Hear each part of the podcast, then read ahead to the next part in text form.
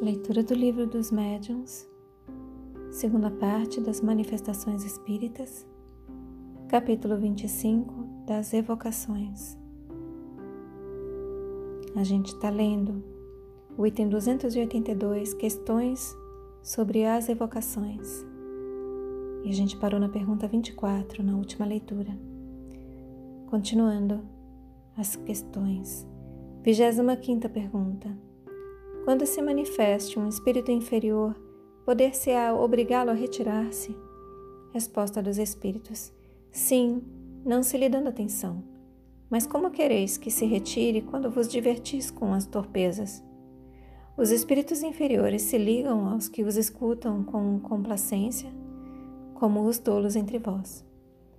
26ª pergunta. A evocação feita em nome de Deus é uma garantia contra a imiscuência dos maus espíritos? Novamente, 26ª pergunta. A evocação feita em nome de Deus é uma garantia contra a imiscuência dos maus espíritos? Resposta dos espíritos. O nome de Deus não constitui freio para todos os espíritos, mas contém muitos deles. Por esse meio sempre afastareis alguns, e muitos mais afastareis se ela for feita do fundo do coração e não como fórmula banal. 27ª pergunta. Poder-se-á evocar nominativamente muitos espíritos ao mesmo tempo? Resposta dos espíritos. Não há nisso dificuldade alguma, e se tivesseis 3 ou 4 mãos para escrever, 3 ou 4 espíritos vos responderiam ao mesmo tempo. É o que ocorre se se dispõe de muitos médiuns. 28ª pergunta. Quando muitos espíritos são evocados simultaneamente, não havendo mais de um médium, qual que responde? Resposta dos espíritos. Um deles responde por todos e exprime o pensamento coletivo. 29ª pergunta. Poderia o mesmo espírito comunicar-se simultaneamente durante uma sessão por 2 médiuns diferentes? Resposta dos espíritos. Tão facilmente quanto entre vós, os que ditam várias cartas ao mesmo tempo. Nota. Vimos um espírito responder, servindo-se de 2 médiuns ao mesmo tempo, às perguntas que lhe eram dirigidas, por um em francês, por outro em inglês, sendo idênticas as respostas quanto ao sentido. Algumas até eram a tradução literal de outras. 2 espíritos evocados simultaneamente por 2 médiuns podem travar entre si uma conversação, sem que este modo de comunicação lhes seja necessário, pois que reciprocamente um lê os pensamentos do outro. Eles se prestam a isso algumas vezes para nossa instrução.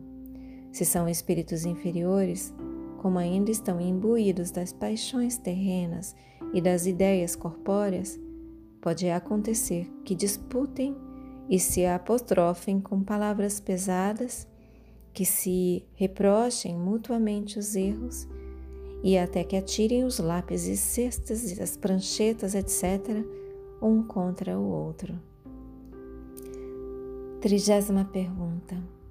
Pode o espírito, simultaneamente evocado em muitos pontos, responder ao mesmo tempo às perguntas que lhe são dirigidas?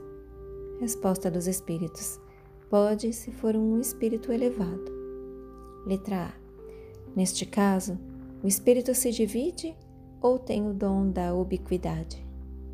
Resposta dos espíritos. O sol é um só e, no entanto, irradia ao seu derredor, levando longe seus raios sem se dividir. Do mesmo modo, os espíritos.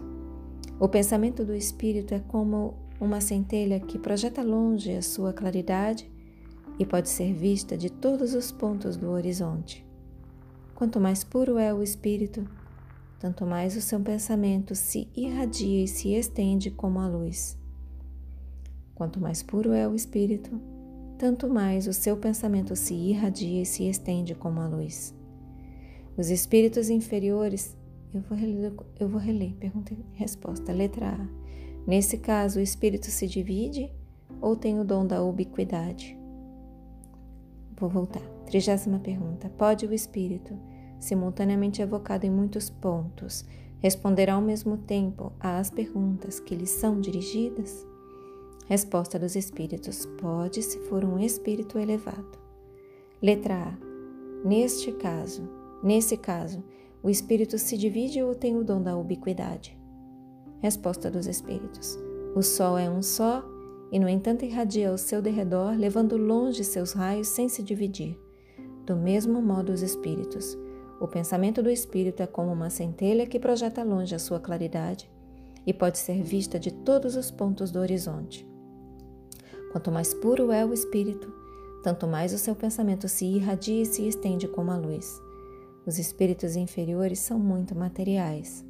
Não podem responder senão a uma única pessoa de cada vez, nem vir a um lugar se são chamados em outro. Um espírito superior, chamado ao mesmo tempo em pontos diferentes, responderá a ambas as evocações, se forem ambas sérias e fervorosas. No caso contrário, dá preferência à mais séria. Novamente, um espírito superior, chamado ao mesmo tempo em pontos diferentes, responderá ambas as evocações, se forem ambas sérias e fervorosas. No caso contrário, dá preferência a mais séria.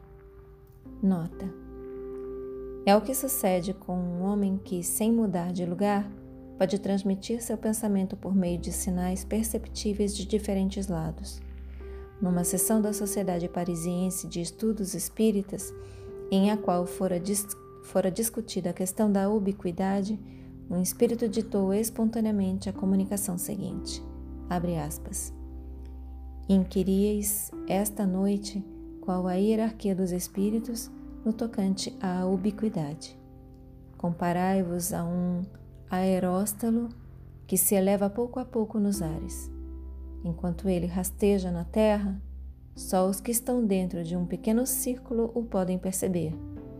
À medida que se eleva, o círculo se lhe alarga e, em chegando a certa altura, se torna visível a uma infinidade de pessoas. É o que se dá conosco. Um mau espírito, que ainda se acha preso à terra, permanece num círculo restrito entre as pessoas que o veem. Suba ele na graça, melhore-se e poderá conversar com muitas pessoas.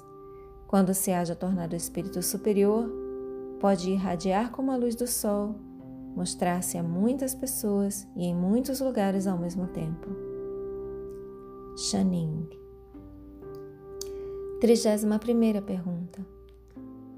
Podem ser evocados os puros espíritos, os que hão terminado a série de suas encarnações? Resposta dos espíritos: podem, mas muito raramente atenderão. Eles só se comunicam com os de coração puro e sincero e não com os orgulhosos e egoístas. Por isso mesmo, é preciso desconfiar dos espíritos inferiores que alardeiam essa qualidade para se darem importância aos vossos olhos. 32ª pergunta. Como é que os espíritos dos homens mais ilustres acodem tão facilmente e tão familiarmente ao chamado dos homens mais obscuros? Resposta dos espíritos. Os homens julgam por si os espíritos, o que é um erro. Após a morte do corpo, as categorias terrenas deixam de existir. Só a bondade estabelece distinção entre eles, e os que são bons vão a toda parte onde haja um bem a fazer-se. 33ª pergunta. Quanto tempo deve decorrer, depois da morte, para que se possa evocar um espírito? Resposta dos espíritos. Podeis fazê-lo no instante mesmo da morte, mas como nesse momento o espírito ainda está em perturbação, só muito imperfeitamente responde. Nota: sendo variável o tempo que dura a perturbação, não pode haver prazo fixo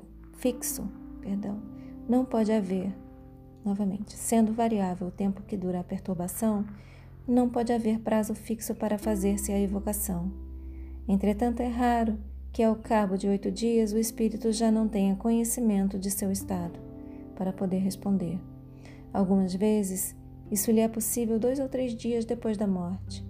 Em todos os casos, se pode experimentar com prudência. 34ª pergunta.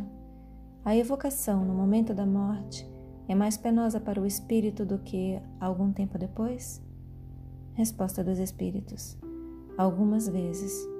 É como se vos arrancassem ao sono antes que estivesseis completamente acordados. Alguns há, todavia, que de nenhum modo se contrariam com isso e aos quais a evocação até ajuda a sair da perturbação. 35ª pergunta: como pode o espírito de uma criança que morreu em tenra idade responder com conhecimento de causa se quando viva ainda não tinha consciência de si mesma? Resposta dos espíritos: a alma da criança é um espírito ainda envolto nas faixas da matéria. Porém, desprendido desta, goza de suas faculdades de espírito, porquanto os espíritos não têm idade, o que prova que o da criança já viveu. Entretanto, até que se ache completamente desligado da matéria, pode conservar na linguagem traços do caráter da criança. Nota: a influência corpórea que se faz sentir por mais ou menos tempo sobre o espírito da criança igualmente é notada às vezes no espírito dos que morreram em estado de loucura. O espírito em si mesmo não é louco. Sabe-se, porém, que certos espíritos julgam durante algum tempo que ainda pertencem a este mundo. Não é, pois, de admirar que no louco o espírito ainda se ressinta dos entraves que durante a vida se opunham à livre manifestação de seus pensamentos, até que se encontre completamente desprendido da matéria. Este efeito varia conforme as causas da loucura, porquanto há loucos que logo depois da morte recobram toda a sua lucidez. Fechem os olhos, deixem que essas palavras se aprofundem em vocês, expressem gratidão aos seus guias, mentores, protetores e anjo guardião. Expressem gratidão a Deus. Agradeçam a si mesmos pela continuidade na leitura. E eu também agradeço a vocês pela oportunidade. Boa noite. Namastê.